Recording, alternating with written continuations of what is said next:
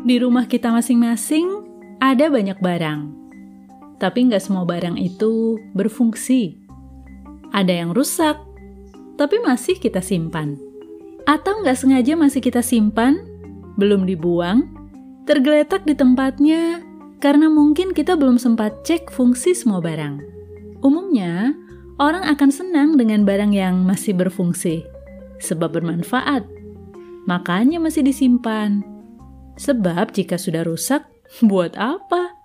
Malah jadi numpuk sampah di rumah. Tapi sadar nggak? Kadang manusia berbuat serupa. Punya telinga, tapi nggak benar-benar mendengar. Punya mata, tapi nggak benar-benar melihat. Punya otak dan hati, tapi nggak digunakan sebagaimana mestinya.